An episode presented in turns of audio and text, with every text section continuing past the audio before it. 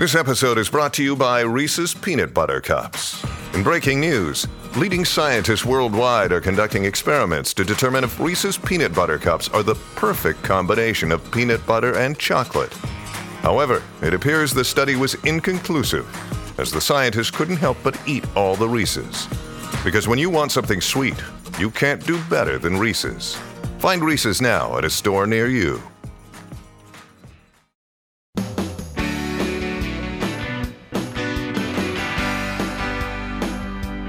My pleasure to welcome you to the Clark Howard Show. Our mission to serve and empower you so you make better financial decisions in your life. In today's episode, home prices seem incredibly high in many areas of the country. Are we headed for a crash? I'll let you know what I think. Then, after your questions, I'm talking about the job market.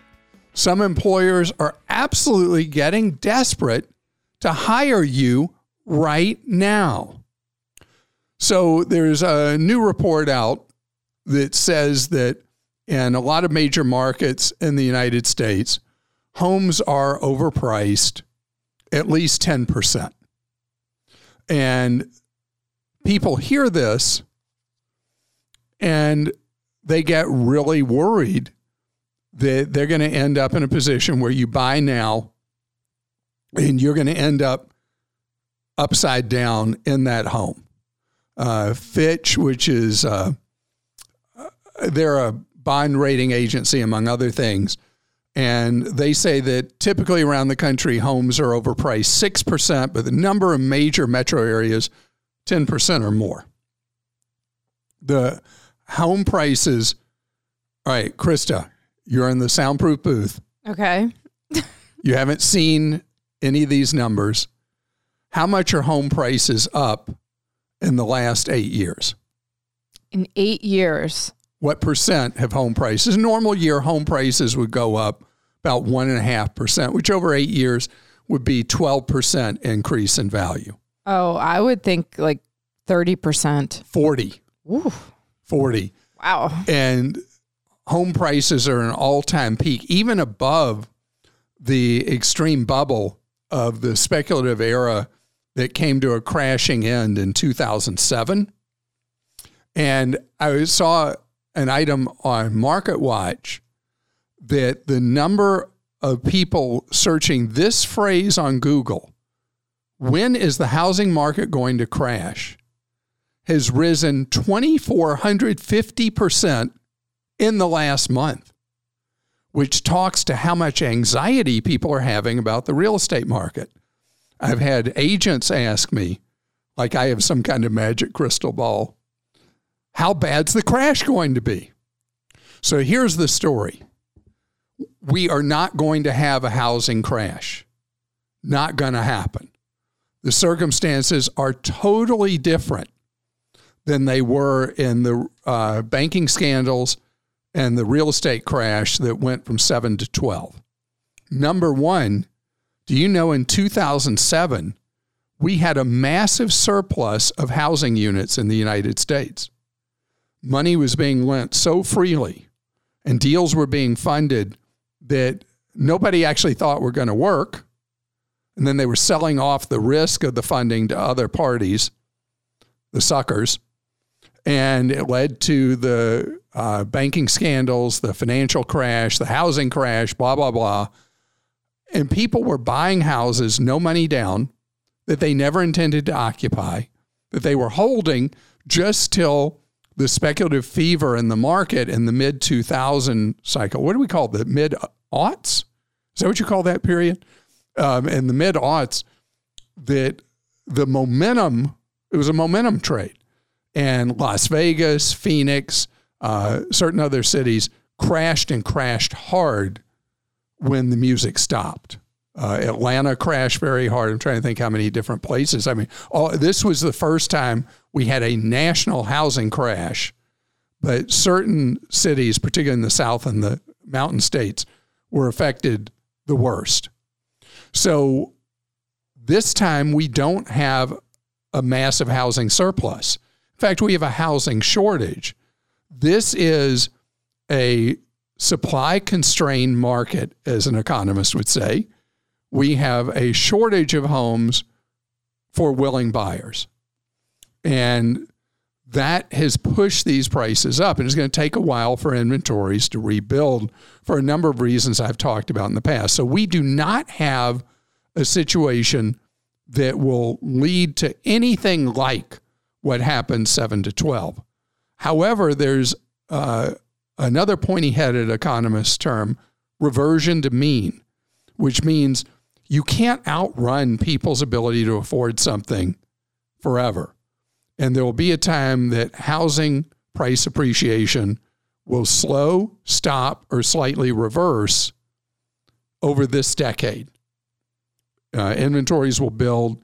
And in fact, last month, something happened that may have been a statistical error, but something that has never happened since modern statistics of housing started being kept.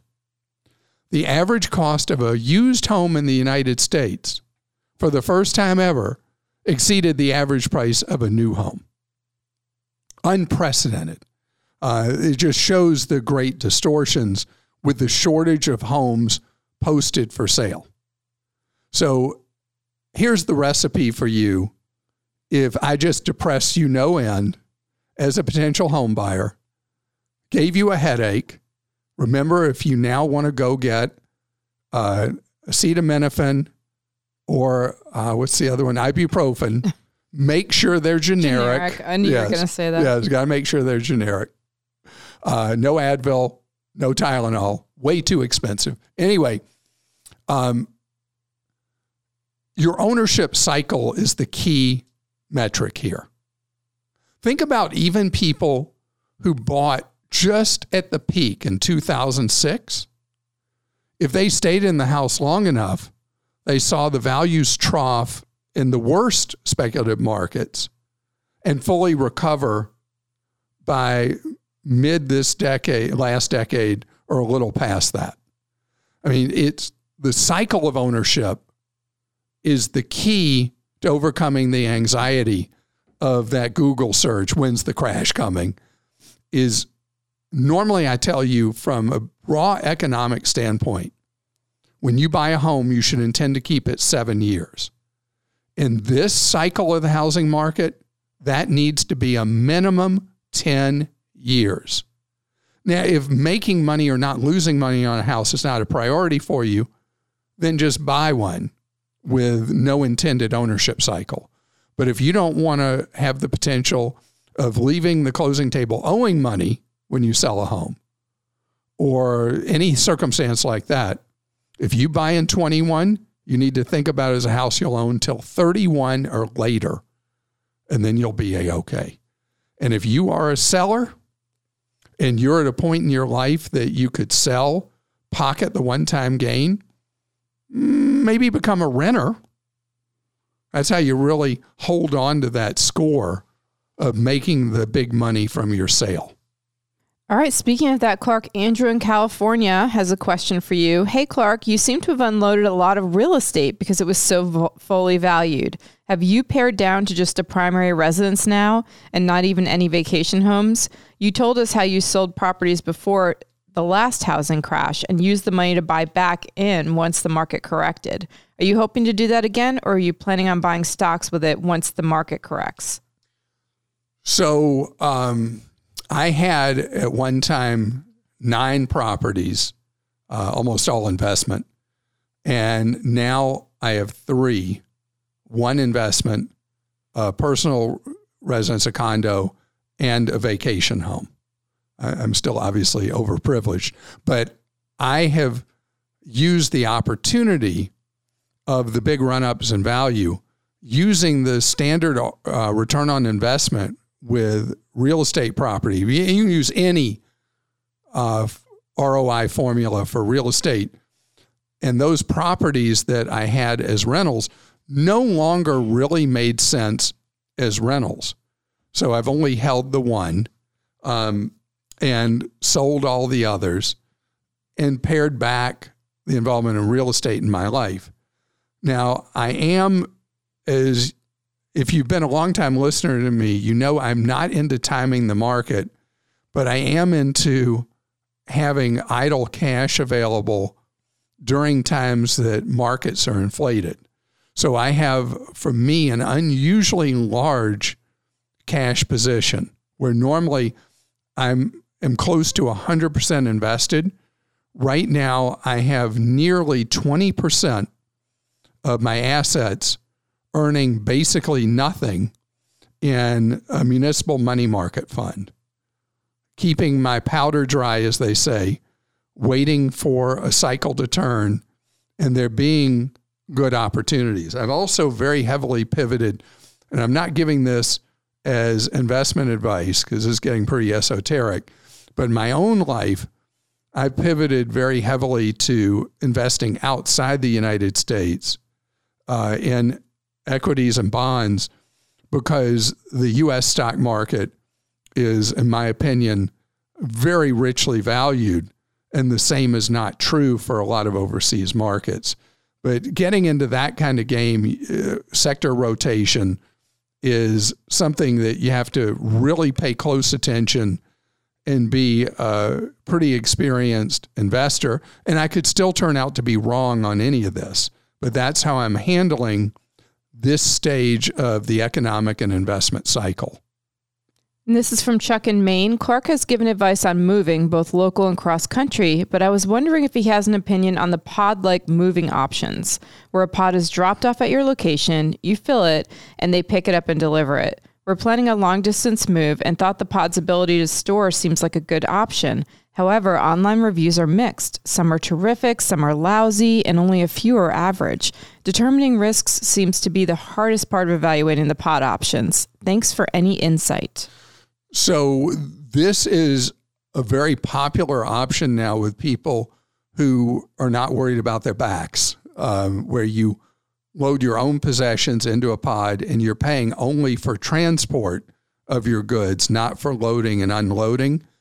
And I see it as a superior option for people who are not worried about physical injury versus traditional movers. Traditional movers are having the worst problem, maybe in their history, finding a reliable supply of workers. I mean, think about it. It's it's really really hard work, brutal work, and can be physically taxing. If day after day, all year long, all you do is lift and load and unload heavy possessions of someone. It can also be dangerous. So doing it yourself and paying a company simply for transporting the pods is, I think, a very, very smart alternative. Now, the reviews you see, the generally the greatest complaints are when things out of your pod get stolen or that the delivery schedule is not honored. And so you're going to have to read a lot of reviews and make your best educated guess. The other way you might transport your goods is go to uship.com, the letter U, ship.com, and you hire a company specifically for transport of a variety of things, including vehicles across state lines across the country and goods as well. All right, I'm going to squeeze another one in here from Doug in Georgia. I'm approaching the end of a COVID related mortgage forbearance. However, I'm also interested in selling my home. Should I extend my forbearance and then sell, or should I settle the forborne amount, sixteen thousand five hundred, back into the unpaid mortgage amount and then sell? Uh, you may want to hold on to that money before you uh, pay off the forbearance. The reason is when you sell your home, you may have repairs that you have to do to the property, and doing those repairs, you may need to have some money available to do them. And if you pay off all the forbearance, you may not have the money to do the repairs that are needed. So that's why, if it were me, I would hold on to that money and know that the forbearance will be paid off at the closing table along with the remainder of the mortgage balance. But it's that's not an automatic uh, clear answer but I just want to make sure you have enough money that you're able to get to the closing table to deal with whatever the inspection report might find that you have to deal with. And coming up next, I want to talk about a dramatically improving job market across the United States. Hey, it's Ryan Reynolds, and I'm here with Keith, co star of my upcoming film, If, only in theaters, May 17th. Do you want to tell people the big news? All right, I'll do it. Sign up now and you'll get unlimited for $15 a month in six months of Paramount Plus Essential Plan on us. Mintmobile.com slash switch. Upfront payment of $45 equivalent to $15 per month. Unlimited over 40 gigabytes per month. Face lower speeds. Videos at 480p. Active Mint customers by 531.24 get six months of Paramount Plus Essential Plan. Auto renews after six months. Offer ends May 31st, 2024. Separate Paramount Plus registration required. Terms and conditions apply if rated PG. This episode is brought to you by Shopify. Whether you're selling a little or a lot. Shopify helps you do your thing, however you cha-ching. From the launch your online shop stage, all the way to the we just hit a million orders stage. No matter what stage you're in, Shopify's there to help you grow. Sign up for a $1 per month trial period at shopify.com slash special offer, all lowercase. That's shopify.com slash special offer. You know, you drive around most any metro area in the United States – and there's a phantom that has reemerged the help wanted sign. And the help wanted signs are appearing with such frequency right now. Companies becoming desperate for workers in uh, so many different job categories. It would be impossible to even frame how many. But speaking of framing, anything in construction, workers are being looked for. Anything in the food industry, um, even the stories about Uber and Lyft. Okay, so my experience with Uber and Lyft involved driving for Uber and Lyft for a TV special. And I actually enjoyed driving for Uber and Lyft. And then as a rider for years, all the time, I found more and more situations prior to the pandemic where I did the calculations. It was much cheaper for me to get around by Uber and Lyft than it was for me to rent a vehicle. And in fact, I used to rent a minimum 30 rental cars a year. And in 18 and 19, the number I rented fell precipitously as I migrated to Uber and Lyft. I didn't have to worry about parking anymore and things like that. And so today, the whole thing has turned crazy. I've talked about the problems with car rentals, that there's an extreme shortage of rental cars available, prices going up, and all that. And Uber and Lyft are having their own issues. I took my first post pandemic flight and my son and I were at the airport, no rental car booked. And I was like, oh, we'll just take an Uber or Lyft. So I pull up Uber, and a ride that historically had been about $32 was posted at 85. Lyft was posted at a more reasonable 46, but we had to wait almost a half hour for a driver. And all over the country, Uber and Lyft are having extreme shortages of drivers to the point that the pay levels for drivers in many cities going way up. If you used to drive for Uber or Lyft and said, "Hey, I'm just not making enough money doing this," you may find that if you reactivate that you'll be really pleasantly surprised how much more money you can earn with either of them right now. You may also receive depending on the market you live in, you may get um, driver bonuses for, they always had these, but for so many rides carried in a week or a month, the big change is the number of bonus dollars you can get much, much higher. So who's paying for all that? The riders.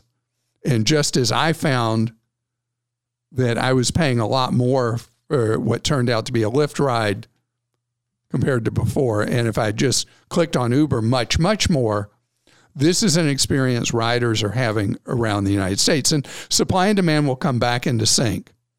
But the reality is, Uber and Lyft are a great economic indicator because you see with their pricing what's going on with employment or unemployment.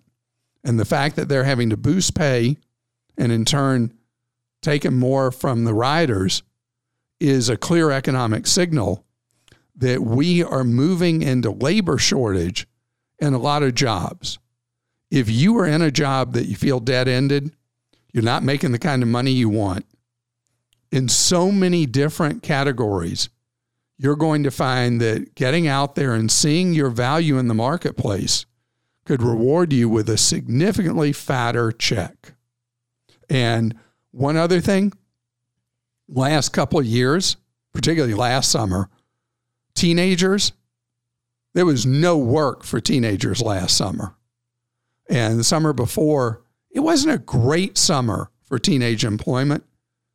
This summer, I mean, if you got a pulse in most cities, a teenager can have multiple job offers without even putting in a great effort right now. I'd rather you put in a great effort and uh, practice interviewing with a parent or something and know how to dress for an interview, all those things.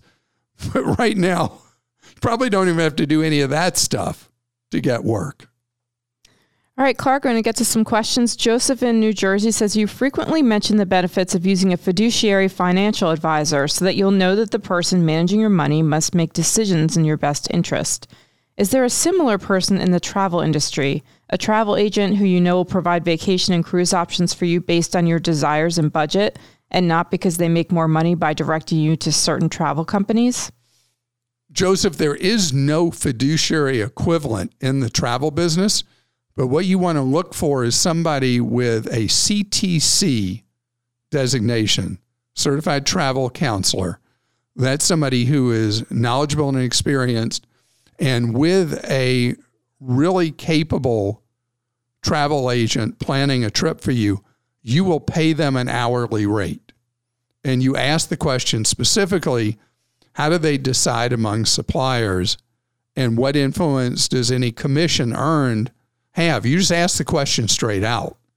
And you will not be able to have a system like you have with a financial planner where you can specifically hire somebody who enters into the legal obligation to you of being a fiduciary, legally required to put what's in your best interest first. Um, with the travel agents, though, with the CTC, someone who really understands the idea of long term relationships with a customer, they're not going to book you with a crummy supplier or a crummy place just because they're offering what are called overrides, which is bonus commissions or what in other industries would be considered to be a kickback. So I don't have a solid line I can paint for you in this area. I can only give you a direction how to get somebody who will do it the right way. Lisa in Illinois says, I know you've talked about staying away from Venmo, Zelle, and Cash App, but sometimes it's unavoidable. In those cases, which one do you recommend as the safest? But based on the complaints of the last year that I've seen tracking with different sources, right now stay away from the Cash App. That's the one that has had the most customer no service problems. Uh, historically, I would have said Zelle was that. But with any of these, as long as you stick to only paying friends, family, or really trusted individuals or organizations, you'll eliminate a lot of the issues. But the most important fire break with any of these apps is you tie it in, as we have done in our household, to a separate bank account that is only used for this purpose of paying with one of these apps and we keep a small amount of money in that account so that that's all that's at risk if our app was compromised. Tom in Colorado says we always hear about 401k and 403b accounts. What is a 401a? My son started his first job out of college and now has a 401a administered by TIAA. It is taxable and is mandatory, but with a 5% contribution on his part, he gets an awesome 10% match, so one can't complain much. The investment choices seem reasonable, but how is a 401a different from the others, and are there pitfalls to be concerned about? He also has an optional 403b Roth available, but I think he's going to supplement it with a Roth IRA for now, as well as his new HSA account. A 401a is employer sponsored and it allows you to contribute either dollars or percentage based from your employer, is in your son's case 10% from the employer, from the employee, or it can be both of them. And the it's kind of like it's enough of a, a similar thing to a 401k that I don't even know why it's its own separate category. Somebody who works in plan administration could explain the difference between a 401a and a 401k. I'm not aware of what the substantial difference would be because when you change employers, you can roll that money into another qualified plan. Uh, you can you can do with it pretty much the flexibility you would have with others. So I'm stretching to try to think what would be any meaningful difference between the two that would matter to you as an employee of a company. And I don't know that there's any significant thing other than a 401a is usually going to be with a government agency instead of a private employer. I want to thank you in advance for leaving a review of our podcast if the app you listen on allows for it. Also, really appreciate it when you share our podcast with your friends. And if you don't like what I'm doing, share it with your enemies, baby. And thanks for listening.